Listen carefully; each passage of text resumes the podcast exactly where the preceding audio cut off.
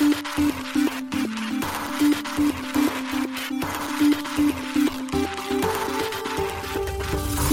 しい経済ニュース。この番組では現当社のメディア新しい経済がブロックチェーン仮想通貨フィンテックに関する日々のニュース解説を平日毎日音声コンテンツでお届けしています。そして新しい経済ではブロックチェーン仮想通貨に関するニュース解説記事やインタビュー記事学習記事などのたくさんのコンテンツを掲載しております。ぜひ新しいひらがな経済漢字で検索してメディアもチェックしてくださいそして LINE 公式アカウントではメディアの更新情報を配信しております LINE 公式アカウントにもぜひご登録ください検討者新しい経済編集部の高橋です。はい、本日は9月22日金曜日です。今日のニュースいきましょう。韓国プサン市がブロックチェーンシティ目指し本格始動約110億円規模のファンド設立も。バイナンスマイカ準拠のためにステーブルコイン上場廃止を視野に。アスター韓国大手ビッサムに上場。ブリッジプロトコル、ワームホール、USDC のクロスチェーン転送プロトコル統合。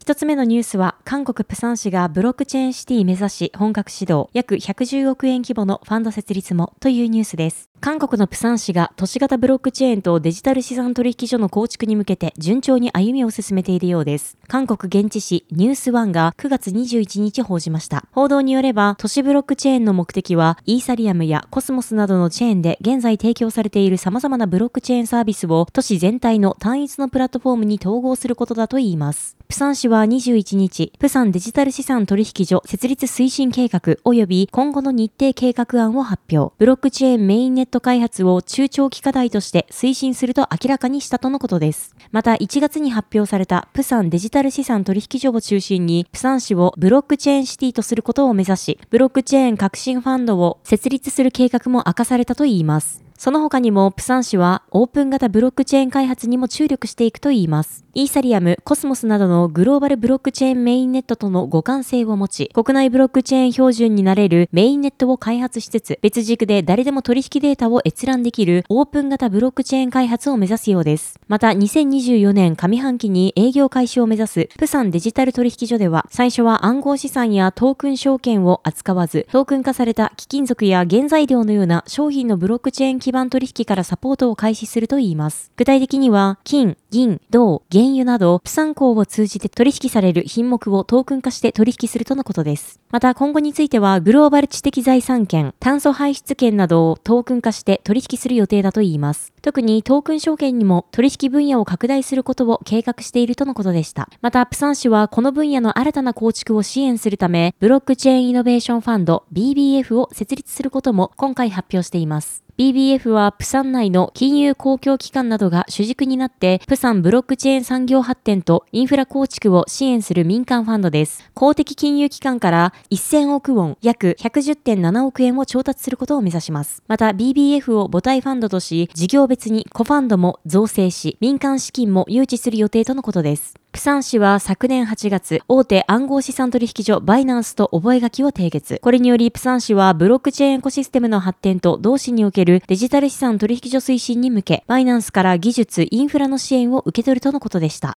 続いてのニュースは、バイナンス、マイカ準拠のためにステーブルコイン上場廃止を視野にというニュースです。大手暗号資産取引所バイナンスが2024年半ばまでに EU 市場においてステーブルコインの上場を廃止するかもしれません。バイナンスがブログにて9月21日発表しました。発表によればバイナンスは21日、欧州銀行監督機構 EBA による欧州連合暗号資産市場規制法案マイカの下で2024年6月30日に欧州で発行される新規則の技術的導入に関する協議に参加したといいます。そのディスカッションでは、マイカに準拠し、ステーブルコインの運営者が EMI ライセンスを申請する際に、猶予期間を得ることができるかどうかについて焦点が当たったといいます。現状ではマイカはすべての EU の取引所に対し、発行者が EU で EMI ライセンスを持っていないステーブルコインの上場廃止を要求することになるからです。これについてバイナンスは声明にて、現在そのような取引所はないとし、私たちは2024年半ばの期限までに建設的な解決案が講じられると信じているが、このままであれば、欧州の暗号資産市場とグローバル市場における欧州の暗号資産取引所の競争力に影響を及ぼす可能性があるとコメントしました。またた、バイナンスは、マイカの大まかな趣旨は暗号資産業界にとって圧倒的にポジティブとした上で、マイカが確実に目標を達成し、意図しない結果を減らすために、このような建設的な話し合いを行うことが重要だと指摘しました。今後も規制当局と建設的に協力し、対話を続けると述べています。EBA は7月、ステーブルコイン発行者に対し、リスク管理と消費者保護に関する指導原則に準拠するよう促す第1弾の対策を公表しています。また EBA は、はステーブルコイン発行体の資本要件とストレス市場におけるステーブルコインの償還に企業がどのように対応するべきかについて、対応するべきかに焦点を当てた規則案の第2弾を10月に発表する予定です。